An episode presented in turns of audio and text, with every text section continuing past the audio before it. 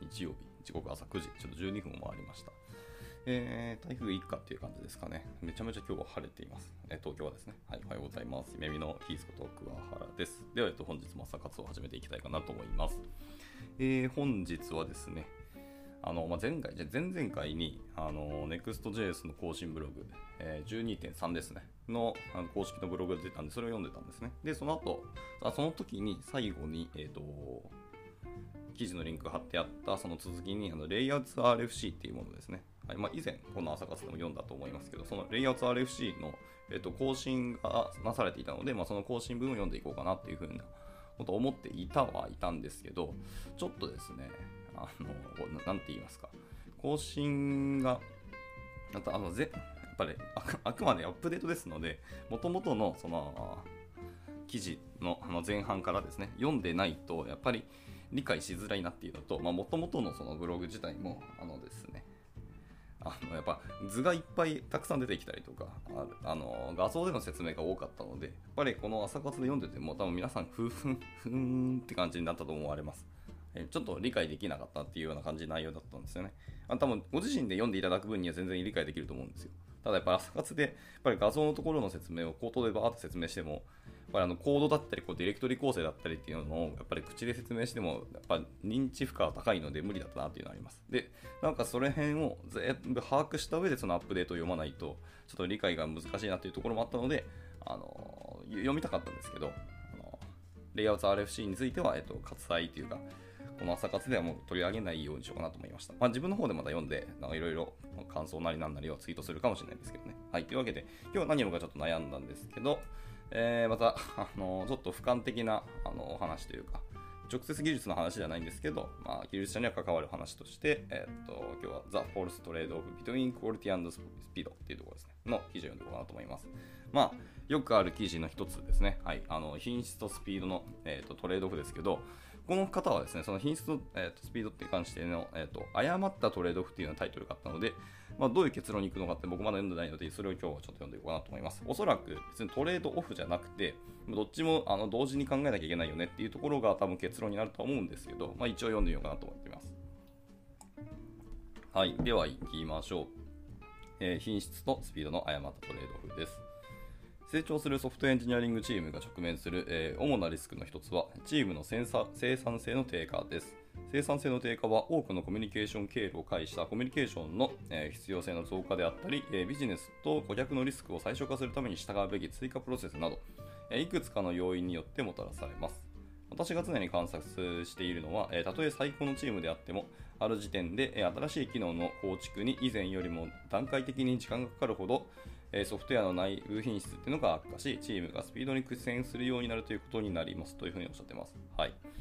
で、一つ、えっ、と、画像のリンク貼られてますね。これはあのグラフです。えー横軸タイムで縦軸が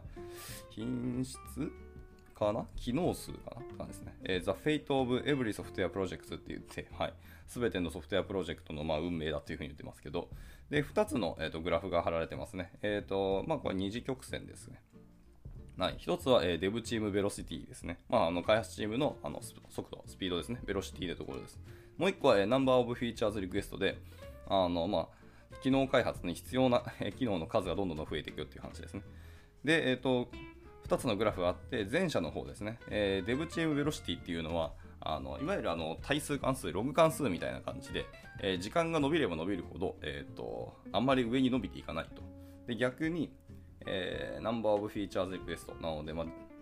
必要な機能数ですね。必要な機能数っていうのは、えー時間が経てば経つほど上がっていくよっていうところですね。まあ、結局あの、最初に要件定義とかしといて、あのこういうもので作りましょうって言ってたんですけど、後から後からやっぱり開発してたりとか、あのー物事が進んでいくと、まああのークライアントだったり、えー、とステークホルダーの方々の見えてなかったところ、えー、と考慮しれしきれていなかった部分っていうのがどんどん見えてきたり、まあ、運用ってこういうの必要だよねっていうのは後から発覚することもたくさんあるんですよね。というのがあって、どんどん機能が増えていくというところです。で、えー、とデベロッパーチームのベロシティっていうのがやっぱ最初はあのー上に行くんですね、グラフ的には。高いんですけど、だんだんだんだん時間が経てば経つほど、やっぱりベロシティは下がっていくの、だからまあ、下がると言っても、グラフ的には上がってるんですけど、上には行かなくて、だんだんだんだんあの横ばいになっていく。なっていくんですね。なので、どっかでその必要な機能数っていうのが、そのデベロッパーチームのベロシティを、上回ってしまう。その臨界点があるっていうお話ですね、今のは。っていうそのグラフを、えー、と示されていました。はい。まあ、ちょっと口頭で難しかったかもしれないですけど、まあ一応言ってみました。まあ、あの、見ていただくと速攻でわかると思います。あ、これねっていう感じですね。はい。じゃあ、え、ー、と、戻ります。えチーム全体が高品質のソフトウェアを作るという考えに賛同し、え経営陣から支配されている、失礼、指示されている状況でも、えこのようなことが起こっているっていうのを私は見てきましたと。はあ。まあ、チーム全体も、えーと、賛同してるし、まあ、ステークホルダーだったり経営陣も、えー、サポートとか支持しているんですけど、結局この状況は起きてきてしまうと。でしかし、ある時点で、えー、彼らは苦戦し始めるんです。この記事ではなぜこのようなことが起こるのか、それを防ぐために技術リーダーや管理者は何ができるのか、そして合理的な代替案はどこにあるのかというか、どのようなものなのかっていうのを、え深く掘り下げたいなと思っております。はい、了解です。えー、じゃあ行きましょう。えー、セクション1、What is quality? はい、品質とは何ぞやってところですね。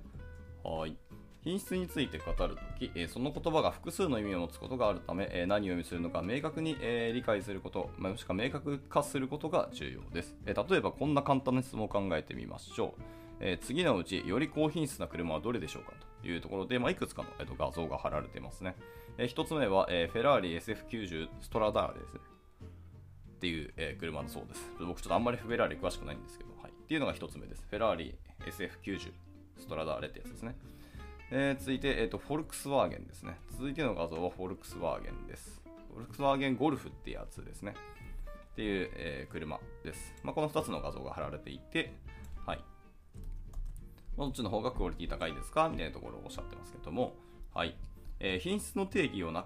がなくして、えー、この質問に答えることは結構困難でしょうと。はい。えー、品質について語るときによくある間違いの一つに、えー、品質と機能の可用性っていうのを取り違えていることがあります。えー、フェラーリ SF90 ですね。は、えー、フォルクスワーゲンゴルフよりも多くの機能を持っているかもしれませんし、多くの機能でより良いパフォーマンスを持っているかもしれませんが、これを品質が高いと解釈すべきではありません。えソフトウェア開発における、え品質の定義は数多くありますが、このブログでは以下の定義にこだわります。えここでは以下のようなソフトウェアを、え高品質なソフトウェアと定義します。はい。えー、4つありますね。1つは正しいというところです。ソフトウェアが想定していることを正確に実行し、テストによって検証できること。2つ目に、セキュア、安全であることですね。悪意のある利用から保護されていること。3つ目、メンテナンスビリティですね。保守性です。ソフトウェアの変更と運用というのが容易であること。はい、でラスト4つ目ですね。It does the right thing for the user. はい。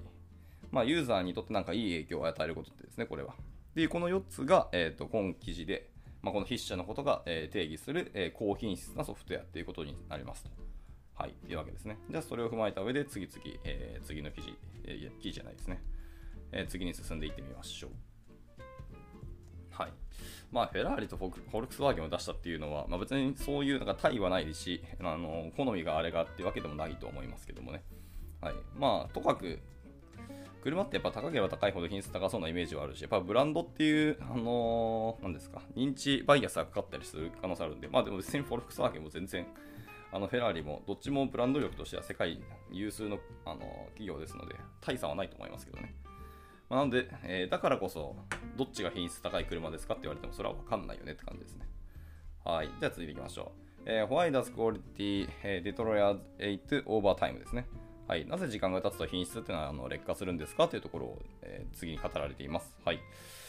えー、いきましょう。エンジニアリングチームにコードベースの品質が悪化した理由を尋ねると、最も一般的な例は次のようなものですと。で、合計7個も挙げられてますね。はい。えー、1つ、えー、締め切りが厳しいので、え、ショートカットをする必要があったよということですね。はい。あだからもう、コードの品質じゃなくて、とにかくデプロイ早くしようというところですね。え、2つ目は、え、小さな機能でほんの数人のユーザーにしか使われないみたいなところですね。あー、はいはいはいはい。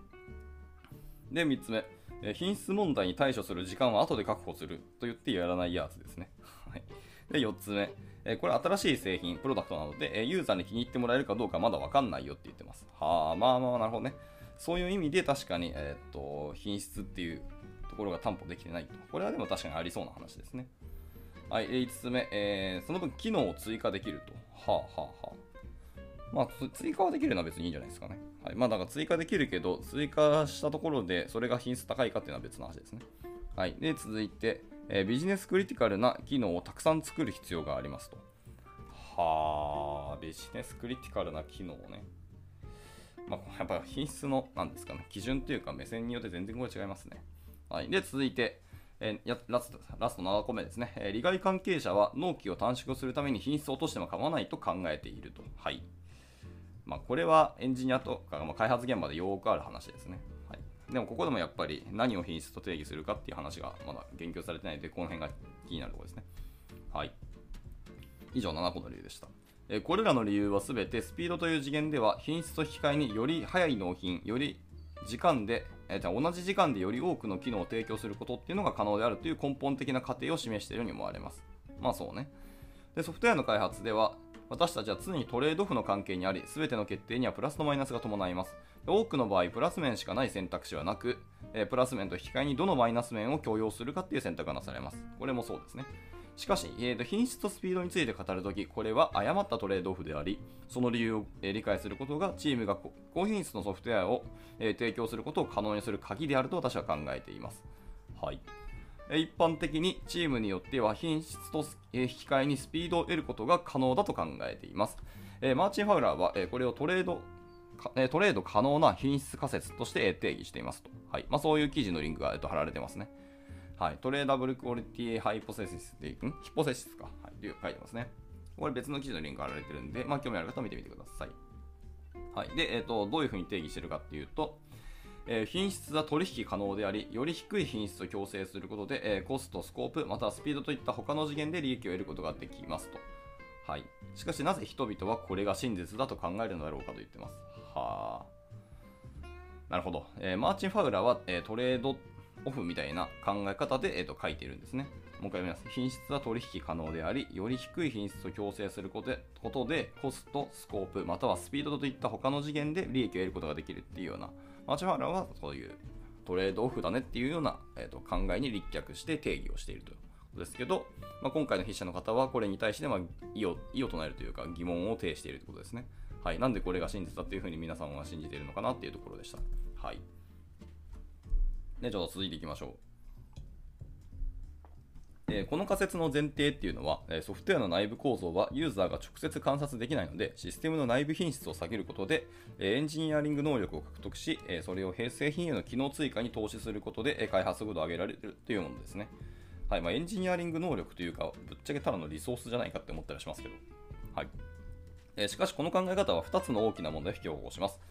えまず品質とスピードを引き換えにした場合、スピードは向上するどころか、実は低下してしまいますよっていうのがまず1つ目だと言ってます。はい。もうこれもよくある話ですよね。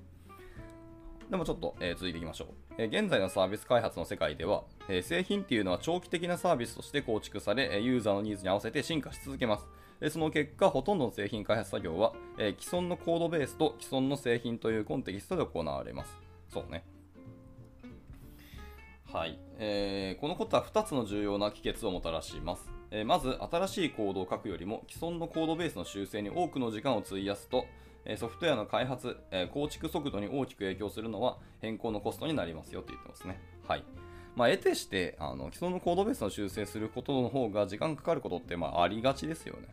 まあ、もちろんその必ずしも新しく、え、全部書き直す方が早いっていうわけではないですけど、まあ、往々にしてこの既存のコードベースの方がまあ、あの技術的負債だったり、あの負の遺産化してしまっているコードもよくあるので、まあ、それの修正の方が時間かかるんじゃないのっていうのはあのよくある、だからよく聞く話だと思いました。はい、つまりソフトウェアが期待通りに動作することを保証しながら新しい要件を実装することがいかに簡単は難しいかっていうことですよね。はい、ここの観点が重要ですと。で、変更のコストを下げることは、ソフトウェアの構築速度に大きな影響を与えます。品質が低いと将来の変更にかかるコストが増加し、その結果、新機能の開発にかかる時間が長くなりますと。で、これはどんどんどんどん時間が経てば経つほど、あの、あの追加される機能の数が増えていけば増えていくほど、あの余計にこれは増していきますね。なので、どんどんどんどん未来にかかるかあのコストっていうのがあの増大していくって感じです。まあ、本当その通りなんですけど、なかなかね、やっぱり今、目の前のリリースに集中したいっていう方がやっぱ多いと思うんですけど、やっぱり長期的に、やっぱ長くこのサービスとかプロダクトを、あの発展させたいっていうんであれば、最初に一番コストと時間をかけるのがいいと僕は思いますけどね。まあ、結果論だし、あの、それは性善説かもしれない、正論かもしれないですけど、得てして現場はそうじゃないよっていうのはよくある話で、難しいですね。ここがプロジェクトの難しさではありますけど。はい。えー、次に行きましょう。えー、次に、えー、品質が低いと開発チームが新機能に集中するために利用できる、まあ、帯域っていうのが減少しますと。えバグやその他の、え操作上の問題によって、えユーザーの仕事っていうのが妨げられ、開発チームの、えネルギーのほとんどが問題への対処に費やされ、チームは製品の改善に集中することができなくなりますよと。これもまあそうですよね。はい。あの、キャあの帯域っていうふうに書いてましたけど、まあキャパシティですね、要は。エンジニアにもキャパシティの限界があるよっていうお話でした。でした。でした。はい。で、続いてみましょう。えー、製品開発における低品質の、えー、累積的な影響っていうのは、長期的には高品質のソフトウェアよりも、えー、低品質のソフトウェアを開発する方が、えー、徐々にコストが高くなるっていうことをまあ意味しますよと言ってます。はい。このことはマーチン・ファウラー氏の、えー、デザインスタミナ、えー、ヒポセシスですか？っていう、また別の記事があるんですね。はい。っていうところで、えー、非常に正確に説明されています。え、マーチンは、え設計について言及していますが、私の考えではこの仮説は品質にも当てはまりますと言っています。はい。で、その、えっ、と、仮説のところを、ちょっとすみません。翻訳してみましょう。はい。えー、翻訳しました。いきます、えー、無設計の問題点っていうのは、えー、設計に力を入れないことでコードベースが劣化し修正が難しくなり生産性が低下することです。まあ、LINE の購買ってことですね。え良い設計っていうのはその生産性をより一定に保つので、ある時点、まあ、設計の見返りの線ですね、から、え設計なしのプロジェクトの累積的機能を追い越し、より良い結果を出し続けることができますと言ってます。えー、とこの今、あのー、説明ですけど、もう一個その下にあの画像があるんですね。で、その画像っていうのはグラフなんですけど、そのグラフを、えー、マーチン・ファウラーが見ながら、えー、と説明をしてるって感じでした。あのまあ、冒頭のグラフと一緒ですね。に似てるやつです。あの横軸が、えー、と時間、タイムですね。で、縦軸が、えー、 cumulative functionality ですね。まあ、いわゆる機能と言ってもっていいかもしれないです。で、えー、2つのグラフがあって、えー、ノーデザインとグッドデザインですね。良い設計と,、えー、とデザイン、えー、設計なしのやつですね。で、どっかで、あのー、グラフが逆転して、やっぱり良い設計の方が、あのー、時間が経てば経つほど、あのエンジニアのクオリティも上がっていくし、えっ、ー、と、ベロシティも上がっていくし、あの開発機能もどんどん増えていくと。で、ノーデザインの方は時間が経てば経つほど、あのログ関数みたいにどんどんあの横ばいになっていって、あんまりベロシティ出ないし、どんどん時間がかかっていくっていうことを言ってます。はい。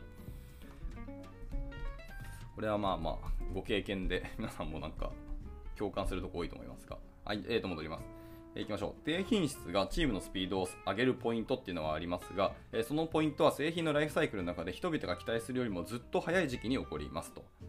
で、数ヶ月じゃなくて、しかも数週間でそれが起きるというふうに言ってます。で、ほとんどの場合、そしてプロジェクトのライフサイクルのほとんどの段階において、え低品質のソフトウェアを作ることは、え高品質のソフトウェアを作ることよりも、え結果的には遅いんですよと言ってます。はい。で第2に、え品質とスピードを引き換えにすると、え自己強化ループっていうのが発生し、ますます品質が低下しますと。自己強化ループ。ほう。え self-reinforcing loop っていうふうに言ってますね。へー。もし品質が原因で新しい機能を追加できず、ユーザーに何の利益ももたらさないのであれば、新しい機能を追加し続けることよりも他のことを優先させるべきでしょうかという疑問を呈しますね。この考え方が定着すると、チーム全体が底辺の競争に巻き込まれます。誰もチームの中で最も遅い開発者と思われたくないので、さらに品質を高めて、さらにスピードを落とすというトレードオフの関係に陥ってしまう。もう完全に負のループですね、これは。はあ、そういう意味で自己強化ループっていうふうにこの人はあの言ってるとか、世界ではそういうふうな言い方をするんですね。へ。品質を高めてスピードを落とすというトレードオフの関係に陥ってしまう。はあ、まあでもそうですね。新機能の開発がやっぱり一貫ストップして、今の現状の課題だったり、その原因の改善ってところにどんどんみんなが注力するようになってしまうと。うん、なんか全員が全員はもちろんそうしなきゃいけないですし、あのー、機械損失レベルの話だったらもちろんそれは注力しなきゃいけないとは思いますけど、そうじゃないんであれば、まあ、1名ないし2名だも、あのー新機能の開発の方に着手しつつ、あの改善の方もやっていくっていう、まあ、同時で走らせられるのが本当はいいんだろうなと思ったりしますね。はい。ここはでも結構難しいかもしれないです。プロジェクトの本当状況とか、あのマネージャーによってどういうあの戦略でいくのかっていうの話は結構変わってくると思いますけど。とはいえ、えーと、品質の改善というところばっかりにこう注力をして、結局あのスピードを下げてしまうっていうトレードオフの方にあの陥ってしまうっていうのがまあ良くないのっていう話をしてましたね。はい。では続いていきましょう。えー、The Alternative、えー、Focus on、えー、Sustained Velocity ですね。はい。まあ、大体案の話ですね。はい。持続的な速度に焦点を当てましょうというふうにおっしゃってます。あ、で、すいません。えっ、ー、と、今日の朝活ですけど、30分超えたんですけど、いつもの通りっていうか、昨日と同じように、ちょっと僕が寝坊してしまったので、このままちょっと時間がオーバーしてしまいます。ごめんなさい。でまた今日もあの PHP カンファレンスがあるので、そっちを聞かれる方もいらっしゃると思うし、僕も終わったらあのそっちに移ろうと思ってますので、はい、まあ、なるべく早めに終わらせるように頑張りたいと思います。じゃあ行きましょう。えー、大体案ですね。ソフトウェア開発においてスピードが重要であることはまあもちろん明らかです。一般的にスピードの速いチームっていうのは品質に対してより多くのイテレーションを行うことができ、顧客のニーズと製品がどのようにそのニーズを満たしているかどうかについてのチームの理解っていうのを深めることができますと。はい。でまた、より速いチームっていうのは市場が許す限り、えー、先発者、先駆者としての、え、優位性っていうのを享受することもできますと。まあそうですよね。速いとそこが作れるっていうの、それがかなり大きいですね。自分のポジション取りができるっていうのはかなり大きいと思いますね。かつ、まあ、早ければ早いほど、その製品に対しての、あの、イテレーションサイクルが速くなるので、どんどん理解と、えー、クオリティを上げることができるっていう、もう本当にスピードが、あのー、もたらすものがかなり大きいと思います。はい。で、えっと、サステインデルベロシティですね。はい。まあ、あの持続的な速度というところですけど、はい、えー、サステインデルベロシティっていうのは、ソフトウェア開発のチームの、えー、現在と将来の速度を測定するものですと。私はある速度、や作業を評価するとき、あるいは技術設計を評価するときに、いかに早く構築できるかだけに注目するのではなく、その作業が現在と未来のチームのベロシティにどのような影響を与えるのかにも注目します。ああ、これいいリーダーですね。もしその作業によってチームの速度が遅くなるのであれば、えー、リリースを許可すべきではありません。チームが、サステインドベロシティの考え方を採用するには、テクニカルリーダーとして、実施できることがいくつかありますよと言っています。はい。サステインドベロシティっていうふうに、この方何度もおっしゃってますけど、え、ー、と、なんかどっかの記事のリンクがあるわけではなくて、この方自身の言葉なのかな？ちょっとわかんないですけど、気になりましたね。はい。で、そのいくつかの、えっ、ー、と、手法がありますよって一個一個いきましょう。えー、1つ目ですね、オーナーシップの文化を、えー、構築しましょうっていうふうにまず言ってます。なるほど、そこから入るのね。はい。えー、開発チームっていうのは自分たちがソフトウェアの品質を管理していると感じる必要があります。また、プロジェクトの実行方法や、え、製品の定義について決定する権限が、え、与えられていることも重要ですと。えー、もし利害関係者がプロジェクトの内容と、えー、構築期間の両方を決定することを許可されたら、チームは成功するための体制を整えられず、えー、品質が低下してしまいますと。はあ、なるほどですね。なるほどです。えこの点については少し異論があるかもしれません。まあ、そう、僕もそう思ってた。えというのも、チームがどのくらいの、え時間がかかることを定義することえー、許可されていたら何も出荷できなくなると思われるかもしれません。ああ、でもそうですね。あの、エンジニアとかディベロッパーだけでいくと、あの、ベストなクオリティにどんどんどんどん走り始めてしまって、結局リリースが全然先に伸ばしになってしまう可能性は大いにあり得るし、まあ、その権限を与えてしまっては しまったら、そうなってしまう可能性はあるなと思いました。でしかし直感に反して仕事の質にこだわるプロのエンジニアチームを雇い、彼らに適切な文脈と情報を提供すれば、彼らはビジネスに役立つ高品質のソリューションを定義できるようになるはずですと言っています。逆なんだね。逆に、えオーナーシップをどんどん与えていくと。もちろんなんですかね、そのシステム最優先のエンジニアの方もいらっしゃると思って、このクオリティのじゃなきゃ、やっぱりプロとしてやっぱ仕事したくないっていうか、恥ずかしいから出したくないっていう方も、まあ、やたまにいますと、僕も経験したことあるんで、そういうエンジニアも確かにいたんですけど、やっぱり使われてなんぼですからね、僕らっていうのは、プロダクトっていうのは。っていうところで、えっ、と、ある程度のやっぱりスピード感を出したいというか、期限を決めたいというのはもちろんあると思うんですけど、そういうところのオーナーシップをあえてエンジニアに渡していく、ビジネス観点のオーナーシップを与えていくっていうのがむしろ、えっ、ー、と、良いソリューションっていうのが定義されるようになるっていうふうに、この方はおっしゃってますね。なるほどでした。まあでもこれは逆転の発想だけど、意外とありかもしれないですね。はい。で、続いていきましょう。え、インシストオンハイスタンダードってことですね。はい。高水準っていうものにこだわりましょうと言ってます。ましょう。す、べ、てのソフトウェアシステムにおいて、え、品質っていうのは不可欠です。私たちの世界では、プロトタイプが高級的なソリューションになる傾向が強いので、え、実運用に配備されるすべてのコードが高い品質であることを保証する必要があります。え、これらはあなたが標準を設定すべき領域の一部でありますと。はい。でえっと、いくつかの、あのー、箇条書きになってますね。はい。ソフトウェアがユーザーに与える影響を表す指標と、え、事態を悪化させていることを示す指標というのをまず用意しましょうと。はい。続いて、えー、生産拠点に出荷されるすべての変更について、えー、ピアコードレビューっていうのを行い、えー、大規模な設計についてはデザインレビューを行いましょうと言ってます。はい。これも大事ですね。え続いて、セキュリティレビューを迅速に行うためのプロセスも導入しましょうと言ってます。まあ、セキュリティレビューね、レビューがそもそもできるかどうかっていうところが大事かもしれないですけど、少なくともセキュリティに関するあのチェックっていうか、レビューっていうのを体制を組むことが大事ですね。もし自社でできないんだったら、あの他社に全然依頼するのもいいと思います。はい、続いて、ユニットテスト、統合テスト、エンドツーエンドテスト、あとパフォーマンステストっていうのは、不可試験ですね。組み合わせた、あの厳密なテストも行いましょうと言ってます。まあ、ここはもう言わずもがなってところですね。もちろん全部できればベストですけど、まあ、せめてユニットテストだけとか、まあ、統合テストまでやりましょうとかですね。はい、で続いて、えー、障害が発生したときにシステムがどのように、えー、反応するかを制御できるように、えー、障害モードというのも設計しましょうと、はいまあ、リカバリープランを作りましょうということですね。はい、で私が過去に成功したテクニックの1つは、チームが取り組んでいる全ての作業項目に対して、え明確な完了定義を持ち、その一部として、え品質チェックも含めることですよというふうにおっしゃっています。まあ、その通りっていう感じですね。はい、続いていきましょう。えー、Build Quality into your estimate and schedule ですね。はい。見積もりとスケジュールに品質を組み込んでいきましょうということです。はい。なんか品質そのものをちゃんとあのスケジューリングでして組み込むって意外とやってるプロジェクトって少ないんじゃないかと思ったりしますね。わかんないですけど、あの本当にちゃんとしたあの事業会社とかプロダクト持ってる会社だったらやってるかもしれないですけど。はい、えー、ソフトウェアのプロジェクトの見積もりっていうのは不正確なことで知られています。まあそうでしょう。不明確かつ予期しない出来事なんて未来に必ず起きますからね。はい、で見積もり納期が遅れているチームっていうのは見積もりを期限として扱い、えー、目標を達成するために品質を犠牲にしなければならないっていうプレッシャーを感じることもかもしれませんし、まあ、実際多いと思います。でこのような場合、チームのスピードがさらに低下してしまうことは以前にも述べた通りです。で見積もりっていうのは不正確ですが、えー、コードを書くだけでなく、コードレビュー、デザインレビュー、セキュリティレビューなど、より質の高い製品を作るための、えー、活動にも十分な時間を確保することで、えー、その質を向上させることができますと。ここも大事ですよね。はい、でこれらの活動には全て時間がかかるので、プロジェクト計画に、えー、練り込んあ織り込んでおくことが重要ですと。はい。まあ、たまにこう元技術者だったりとか、えー、するリーダーがいたら、その自分の持ってた、自分の経験してたあの技術とか、その話からのなんか見積もりのレビューすることもよくあると思いますけど、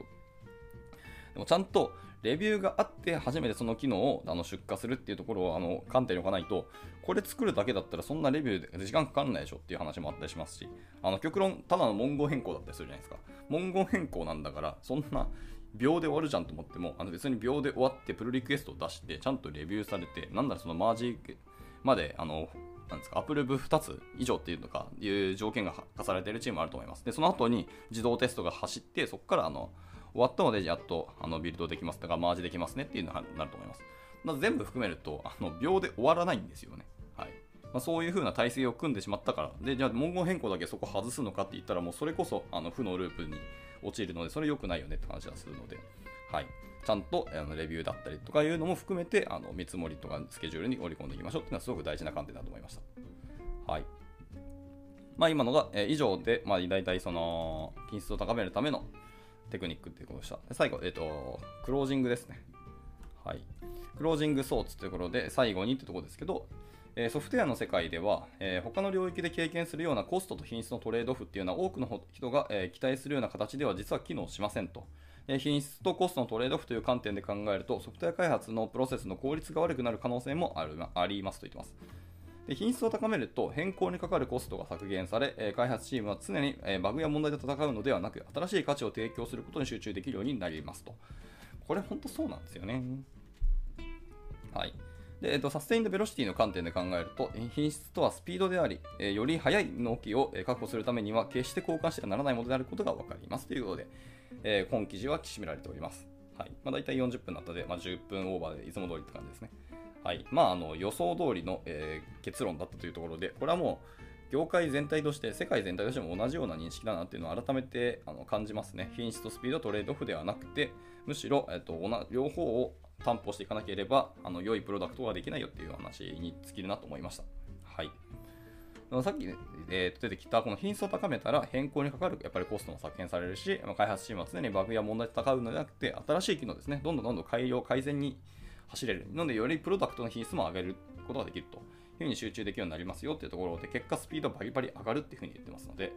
だから最初にまず実は品質っていうのを下げないっていうのが、もう分かりやすい指標なんじゃないかと思います。品質に対して、あのまあ、許容範囲っていうのはもちろんありますし、そのユーザーが不快に思う限界点っていうのがやっぱあると思います。もしくはあのユーザーが使えない、いわゆる機械損失ですよね。にならない点っていうところあると思いますけど、そこまで下げるっていうのが最あの大前提に考えられなくて、ユーザーにとって最高の体験を提供するためにどうするかをまずやっぱり考えて、そこを求めていくことですね。考えるだけじゃなくて実際に実行させると。結果、えっ、ー、と、最初にすごい時間かかるので、ベロシティ上がんないじゃんというか、スピード、最初からかなり遅いけど、このチーム大丈夫かって思われるかもしれないですけど、後で失うコストっていうのがどんどんどんどんなくなっていって、後になればなるほど、あの、ベロシティがどんどん上がっていくっていうことですね。まあ、そこを見据えて、えー、しっかり最初に時間とか設計とかに注力をして、あのベロシティ下げてでも最初からあの頑張って品質を高めていくっていうのが大事なのかなというふうに思いました。はい。以上、まあ、ぶっちゃけ正論だと思ってますし、あの僕もそうは言っても結果現場はそうはいかないし、やっぱお客さんとしては遅いけどお前ら大丈夫かって、あの普通に突っ込んでくるお客さんもいらっしゃると思います。だここは本当難しいと思うし、頭では理解しても実際は焦りますよね。お尻決まってたり、あの予算とかお金をちゃんとしっかり投資してるんで、会社としては。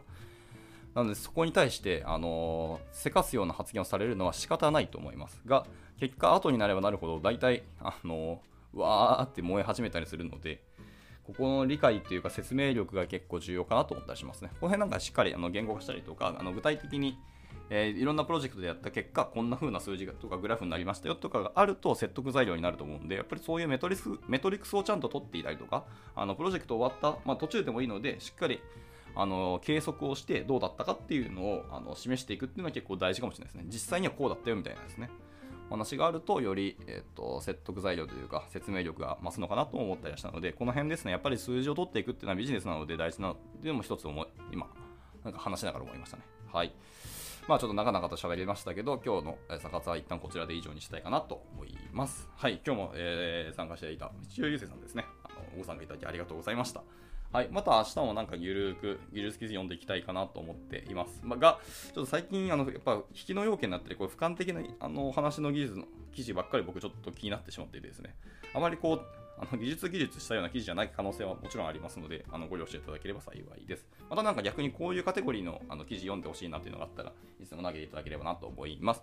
では、えっ、ー、と、今日の朝活はこちらで以上にしたいと思います。えー、日曜日ですね、えー、3連休最後ですかね。あの、まあ、晴れてるような東京は結構晴れてるので、まあ、あのやっと遊びに行けるって方もいらっしゃると思うので、あの有意義に日曜日過ごしていただければなと思います。では、えこちらで朝活終了したいと思います。お疲れ様でした。Now, 現在、エンジニアの採用にお困りではありませんか？候補者とのマッチ率を高めたい、辞退率を下げたいという課題がある場合、ポッドキャストの活用がおすすめです。音声だからこそ伝えられる深い情報で、候補者の興味関心を高めることができます。株式会社ピトパでは、企業の採用広報に役立つ、ポッドキャスト作りをサポートしています。気になる方は、カタカナでピトパと検索し、X またはホームページのお問い合わせより、ぜひご連絡ください。